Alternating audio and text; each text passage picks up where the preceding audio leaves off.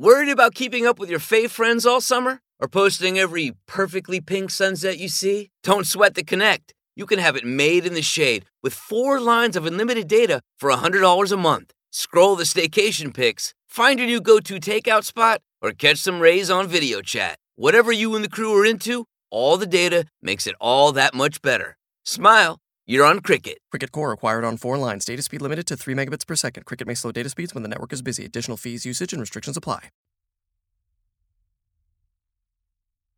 लीजिए सुनिए देवकीनंदन खत्री के लिखे उपन्यास चंद्रकांता के पहले भाग का सातवां बयान मेरी यानी समीर गोस्वामी की आवाज़ में अहमद के पकड़े जाने से नाजिम बहुत उदास हो गया और क्रूर सिंह को तो अपनी ही फ़िक्र पड़ गई कि कहीं तेज सिंह मुझको भी न पकड़ ले जाए। इस खौफ से वो हरदम चौकन्ना रहता था। मगर महाराज जयसिंह के दरबार में रोज जाता और वीरेंद्र सिंह के प्रति उनको भड़काया करता। एक दिन नाजिम ने क्रूर सिंह को ये सलाह दी कि जिस तरह हो सके अपने बाप कुपथ सिंह को मार डालो। उसके मरने के बाद जयसिंह ज़रूर तुमको मंत्री यानी वज़ीर बनाएँगे। उस वक्त तुम्हारी हुकूमत हो जाने से सब काम बहुत जल्द होगा। आखिर क्रूर सिंह ने जहर दिलवाकर अपने बाप को मरवा डाला। महाराज ने कुपथ सिंह के मरने पर अफसोस किया और कई दिन तक दरबार में न आए। शहर में भी कुपथ सिंह के मरने का गम छा गया। क्रूर सिंह ने ज़ाहिर में अपने बाप के मरने का बड़ा भारी मातम किया और बारह रोज के वास्ते अलग बिस्तर जमाया। दिन भर तो अपने बाप को रोता पर रात को नाजिम के साथ बैठकर चंद्रकांता से मिलने तथा तेज सिंह और वीरेंद्र सिंह को गिरफ़्तार करने की फ़िक्र करता। इन्हीं दिनों वीरेंद्र सिंह ने भी शिकार के बहाने विजयगढ़ की सरहद पर खेमा डाल दिया था, जिसकी खबर नाजिम ने क्रूर सिंह को पहुंचाई और कहा, वीरेंद्र सिंह ज़रूर चंद्रकांता की फ़िक्र में आया है। अफसोस, इस समय अहमद न हुआ, नहीं तो बड़ा काम निकलता। खैर, देखा जाएगा। ये कह, क्रूर सिंह से विदा हो। बालादवी टोह लेने के लिए गश्त करना को कहते हैं। बालादवी के वास्ते चला गया। तेज सिंह वीरेंद्र सिंह से रुखसत हो, विजयगढ़ पहुँचे और मंत्री के मरने तथा शहर भर में गम छाने का हाल लेकर वीरेंद्र सिंह के पास लौट आए। ये भी खबर लाए कि दो दिन बाद सूतक निकल जाने पर महाराज जयसिंह क्रूर को अपना दीवान बनाएँगे। वीरेंद्र सिंह, देखो क्रूर ने चंद्रकांता के लिए बाप को मार डाला। अगर राजा को भी मार डाले तो ऐसे आदमी का क्या ठिकाना? तेज सिंह। सच है, वो नालायक जहाँ तक भी होगा, राजा पर बहुत जल्द हाथ फेरेगा। अस्तु, अब मैं दो दिन चंद्रकांता के महल में न जाकर दरबार ही का हाल चाल लूँगा। हाँ इस बीच में अगर मौका मिल जाएगा तो देखा जाएगा।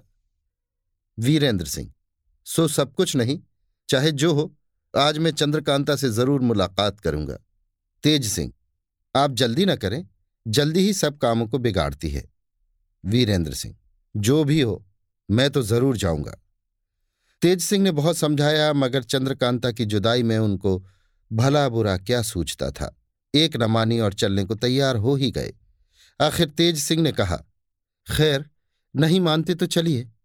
जब आपकी ऐसी मर्ज़ी है तो हम क्या करें? जो कुछ होगा देखा जाएगा। शाम के वक्त ये दोनों टहलने के लिए खेमे से बाहर निकले और अपने प्यादों से कह गए कि अगर हम लोगों के आने में देर हो तो घबराना मत। टहलते हुए दोनों विजयगढ़ की तरफ़ रवाना हुए। कुछ रात गई होगी जब चंद्रकांता के उसी नजरबाग के पास पहुँचे, जिसका हाल पहले लिख चुके हैं। रात अंधेरी थी, इसलिए इन दोनों को बाग में जाने के लिए कोई तरद्दुद न करना पड़ा। पहरे वालों को बचाकर कमंद फेंका और उसके ज़रिए बाग के अंदर जा दोनों एक घने पेड़ के नीचे खड़े हो इधर उधर निगाह दौड़ा कर देखने लगे। बाग के बीचों बीच संगमरमर के एक साफ़ चिकने चबूतरे पर मोमी शमादान जल रहा था, जहाँ चंद्रकांता, चपला और चंपा बैठी बातें कर रही थी। चपला बातें भी करती जाती थी और इधर उधर तेज़ी के साथ निगाह भी दौड़ा रही थी। चंद्रकांता को देखते ही वीरेंद्र सिंह का अजब हाल हो गया। बदन में कपकपी होने लगी। यहाँ तक कि बेहोश होकर गिर पड़े। मगर वीरेंद्र सिंह की यह हालत देख तेज सिंह पर कोई प्रभाव न हुआ। झट अपने अय्यारी बटुए से लखलखा निकाल सुंघा दिया और होश में लाकर कहा, देखिए, दूसरे के मकान में आपको इस तरह बेसुध न होना चाहिए। अब आप अपने को संभालिए और इसी जगह ठहरिए। मैं जाकर बात कराऊं तब आपको ले चलूँ। ये कहकर उन्हें उसी पेड़ के नीचे छोड़ उस जगह गए, जहाँ चंद्रकांता चपला और चंपा बैठी थी। तेज सिंह को देखते ही चंद्रकांता बोली, क्यों जी, इतने दिन कहाँ थे? क्या इसी का नाम मुरवत है? अब की आए तो अकेले ही आए। वाह, ऐसा ही था तो हाथ में चूड़ी पहन लेते। जवा मर्दी की डींग क्यों मारते हैं? जब उनकी मोहब्बत का यही हाल है तो मैं जीकर क्या करूँगी? कहकर चंद्रकांता रोने लगी। यहाँ तक कि हिचकी बंध गई। तेज सिंह उसकी हालत देख बहुत घबराए और बोले, बस, इसी को नादानी कहते हैं। अच्छी तरह हाल भी न पूछा और लगी रोने। ऐसा ही है तो उनको लिए आता हूँ। ये कहकर तेज सिंह वहाँ गए, जहाँ वीरेंद्र सिंह को छोड़ा था और उनको अपने साथ ले चंद्रकांता के पास लौटे। चंद्रकांता वीरेंद्र सिंह के मिलने से बड़ी खुश हुई। दोनों मिलकर खूब रोए। यहाँ तक कि बेहोश हो गए, मगर थोड़ी देर बाद होश में आ गए और आपस में शिकायत मिली मोहब्बत की बातें करने लगे। अब जमाने का उलट फेर देखिए। घूमता, फिरता, टोह लगाता नाजिम भी उसी जगह आ पहुँचा और दूर से इन सबों की खुशी भरी मजलिस देखकर जल मरा। तुरंत ही लौटकर क्रूर सिंह के पास पहुँचा। क्रूर सिंह ने नाजिम को घबराया हुआ देखा और पूछा, क्यों? क्या बात है जो तुम इतना घबराए हुए हो? नाजिम, है क्या? जो मैं सोचता था वही हुआ। यही वक्त चालाकी का है। अगर अब भी कुछ न बन पड़ा तो बस तुम्हारी किस्मत फूट गई। ऐसा ही समझना पड़ेगा। क्रूर सिंह, तुम्हारी बातें तो कुछ समझ में नहीं आती। खुलासा कहो, क्या बात है? नाजिम, खुलासा बस यही है कि वीरेंद्र सिंह चंद्रकांता के पास पहुँच गया और इस समय बाग में हँसी के कह, कहे उड़ रहे हैं। ये सुनते ही क्रूर सिंह की आँखों के आगे अंधेरा छा गया। दुनिया उदास मालूम होने लगी।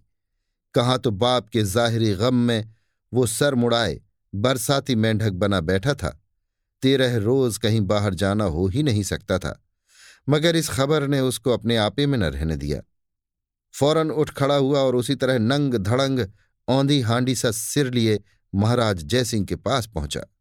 जयसिंह क्रूर सिंह को इस तरह आया देख हैरान हो बोले, क्रूर सिंह, सूतक और बाप का गम छोड़कर तुम्हारा इस तरह आना मुझको हैरानी में डाल रहा है। क्रूर सिंह ने कहा, महाराज, हमारे बाप तो आप हैं, उन्होंने तो पैदा किया, परवरिश आप ही की बदौलत होती है। जब आपकी इज़्ज़त में बट्टा लगा तो मेरी ज़िंदगी किस काम की है और मैं किस लायक गिना जाऊँगा? जय सिंह, गुस्से में आकर। क्रूर सिंह, ऐसा कौन है जो हमारी इज़्ज़त बिगाड़े? क्रूर सिंह, एक अदना आदमी। जय सिंह, दांत पीसकर। जल्दी बताओ वो कौन है जिसके सिर पर मौत सवार हुई है? क्रूर सिंह, वीरेंद्र सिंह। जय सिंह उसकी क्या मजाल जो मेरा मुकाबला करे। इज़्ज़त बिगाड़ना तो दूर की बात है। तुम्हारी बात कुछ समझ में नहीं आती। साफ़ साफ़ जल्द बताओ, क्या बात है? वीरेंद्र सिंह कहाँ है? क्रूर सिंह, आपके चोर महल के बाग में। ये सुनते ही महाराज का बदन मारे गुस्से के कांपने लगा। तड़प कर हुक्म दिया, अभी जाकर बाग को घेर लो। मैं कोट की राह वहाँ जाता हूँ। अभी आप सुन रहे थे देवकीनंदन खत्री के लिखे उपन्यास चंद्रकांता के पहले भाग का सातवां बयान, मेरी यानी समीर गोस्वामी की आवाज़ में।